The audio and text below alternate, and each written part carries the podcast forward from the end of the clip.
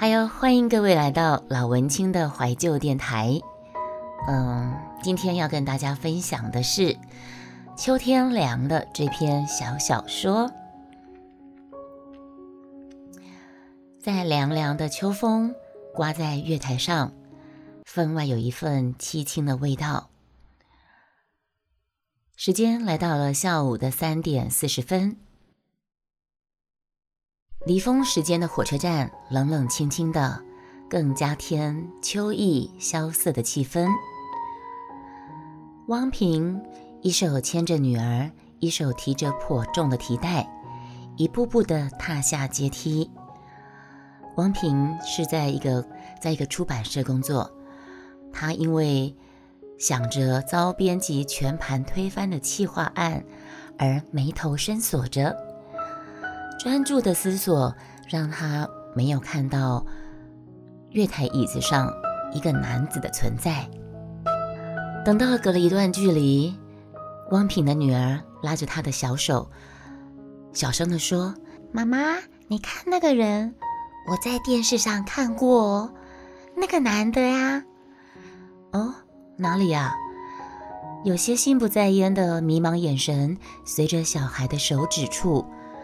来自椅子上那个男人又锐利又灼热的眼神交汇，却让汪平迅速地调转了站立的方向，以背相对。妈妈，你有没有看到？小孩锲而不舍地问着。汪平微微一笑：“看到啦。你为什么一直看他呢？”你是不是觉得他很帅呢？看着女儿娇羞不语的神态，汪平也低头微笑着。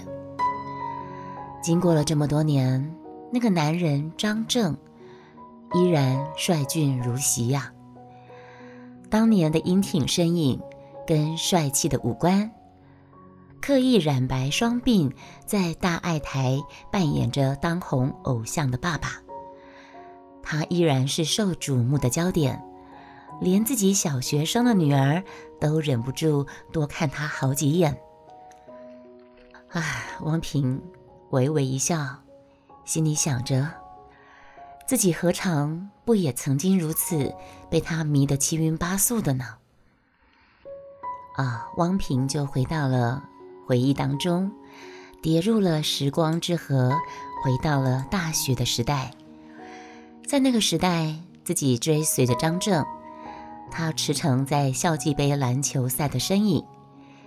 庆功宴上，他搂着自己，深情的一吻，早成绝响。毕业之后呢，张正他凭着姣好的身材跟外貌，顺利了进入模特儿的圈子。王平相信了张正的承诺。跟模特儿之间的绯闻只是工作关系，他一直相信张震。而因缘际会下，张震随着踏入了演艺圈，汪平自己渐渐成为他圈外的人了。在八卦小道消息还不横行的年代，俊男美女绯闻三天两头，排列组合式的登上综艺版头条。汪平当然会有所不满，会对张震提出质询、质问，而张震呢，对汪平由刚开始的耐心解释跟安抚，到逐渐冷漠不回应。时光一久，时间一拉长，这种戏码轮番的上演，渐渐的，曾经的山盟海誓，变成最熟悉的陌生人了。啊，也是一个秋天的午后，汪平约张正在昔日校园旁的小饭馆见面。汪平还贴心的刻意选了一个隐秘的小包厢，他知道现在颇有名气的男人在工作之后很怕被影迷所追逐，所以他刻意选了一个隐秘的包厢。可是没想到，一直等到晚上八九点。那个男人却都没有出现。汪平独自一个人，静静地守在两个人曾经悲喜与共的小角落，凭吊已逝的爱情。几天之后，女子收拾行囊远走他乡。散落租屋处满地的是两个人曾经过往的点点滴滴的回忆，还有许多报章杂志，上面刊登了张震跟当时一位著名的女制作人闪电结婚的消息。时间拉回现在，火车月台上，汪平回头看看电子版上的火车时刻表，没有什么长进的台铁。依旧斑斑晚点，而坐在椅子上的张震侧过脸来望着自己。汪平故意忽视他的存在般的淡漠的调转过头来，一如当年这名男子面对自己，甚至更加倍的淡然、淡漠、冷淡。十几年光景，汪平出国转了一圈，随着先生回台定居。而台湾的演艺圈生态疲变，新人蜂拥而出，经纪公司经营掌握生态大权。张震沉寂了好长一段时间，直到有线电视台兴起大量的本土偶像戏剧，有一些冷冻很久的演员纷纷解冻，这才又看到张震在电视上出现的身影。妈妈，女儿小声地说着。他不是明星吗？明星也要搭火车哦。呵 呵王平笑了笑，小孩不懂大人现实生活的艰辛跟困难。张震他已经是非主流的演员身份，从媒体也约略得知，张震自从跟制作人老婆离婚之后，这几年他过得并不好。汪平只是淡淡的回答女儿的问题。也许他要去花莲拍戏，搭火车比较方便呢。开往花莲的自强号延误了二十分钟后，终于进站了。原本坐在候车椅子上的旅客纷纷起身，身上沉重的袋子使得他想找个位子坐下。就在离那个男子不远处找到个空位。没想到却被女儿将他拉开，不明所以的他问：“你拉我干什么呢？”女儿不回答的脸上尽是害羞腼腆的表情，他有些啼笑皆非的感觉。这个人曾经驻足在自己的生命中的男人好几年，几经岁月风霜，却依然吸引小女生注视的目光。王平忍不住回头看他一眼，男子已经站起身来，最后一个走上火车。火车缓缓开动了，母女俩坐在原地，他坐的旁边的椅子上。女儿忽然问：“妈妈，他为什么一直看着我们呢？”听女儿这么说，汪平迅速抬眼寻去。看到张正正紧盯着自己，紧闭的嘴唇慢慢漾出一抹弧度，是一个近似微笑的温暖的柔弧。在张震那双浓眉底下，晶亮的眼神底，一丝丝似曾相似的笑意，仿佛漾着一层薄光，仿若闪闪的泪光。有吗？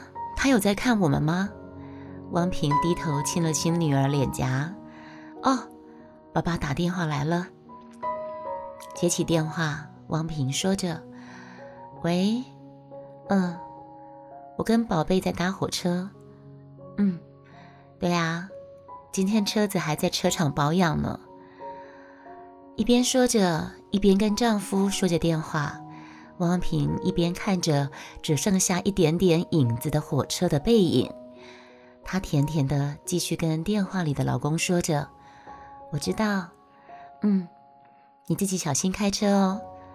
好，等你回家吃晚饭，拜拜。”结束通话，汪平搓搓自己，也搓搓女儿的手背，说：“啊，秋天凉了，有点冷了。哎，宝贝，呃，爸爸说今年要带我们去北海道赏枫，你开不开心啊？可是你得先通过钢琴检定，你也不要再看偶像剧了，听到没有？嗯，这个故事说完了。这个故事是我发表在哇好久以前，二零零八年九月的小小说《秋天凉了》。重逢无意中。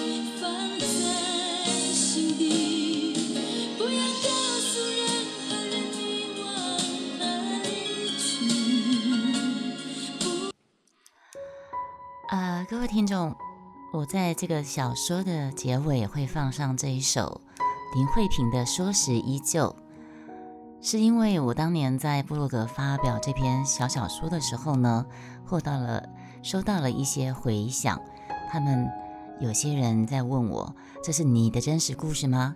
然后有的人会跟我说，你的剧情会让我想起一首歌，就是林慧萍的《说时依旧》。嗯，我自己也觉得蛮搭的。那这首歌是林慧萍的第十七张个人专辑，由歌林唱片在一九九零年十月九日发行。那这张专辑也是林慧萍结束跟歌林唱片长达九年的合作关系最后一张黑胶唱片的发行。嗯，这首歌是由三毛所写的。三毛是我们大家都很熟悉的作家，他在国外一段时间后回到台湾，当时追求者众，但是三毛都婉拒了别人的追求。有一天，他在某个电梯跟之前的初恋男初恋男友相见吧，那两个人恍如隔世。那但是这个男人他已经有了。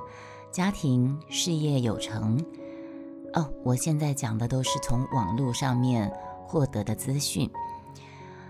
那这个男人对他念念不忘，表示对他念念不忘。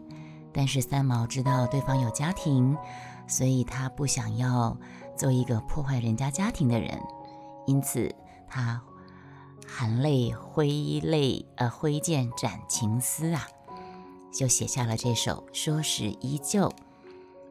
那，嗯，我这一篇一直没有发表在 Podcast，就是关于版权的问题。我觉得我不知道该怎么处理。可是呢，我觉得这篇小说如果没有衬上这首歌，真的少了那么一点点的戏剧张力。所以，反正我想老文青的怀旧电台。也不是大台主，嗯，我也没有盈利的行为，所以我想好歌配好小说，我也把来龙这首歌的来龙去脉做个如实的报告，所以应该不会有什么问题啊。你们就所以，但是我也没有办就没有办法把这首歌当成背景音乐，只是在后面提供一小段。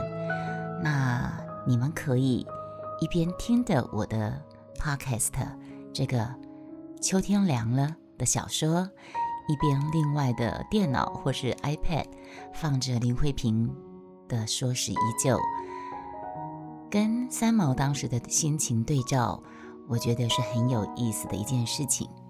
你们觉得呢？好，那今天秋天凉了，这个雅轩自己创作的小小说就分享给大家，希望你们会喜欢。我在另一个声音直播平台，呃，念到这一段的时候，有个听众直接跟我说，连场景都有了，这根本就是一个剧本啊！其实雅轩心里真的有想过，有没有人要拍这部《秋天凉了》呢？如果有人愿意把它编写成剧本，拍成微电影，甚至拍成剧展，我都非常的欢迎哦。但是要请跟我联络好吗？OK，谢谢你们今天的陪伴，我们下次再见。OK，拜拜。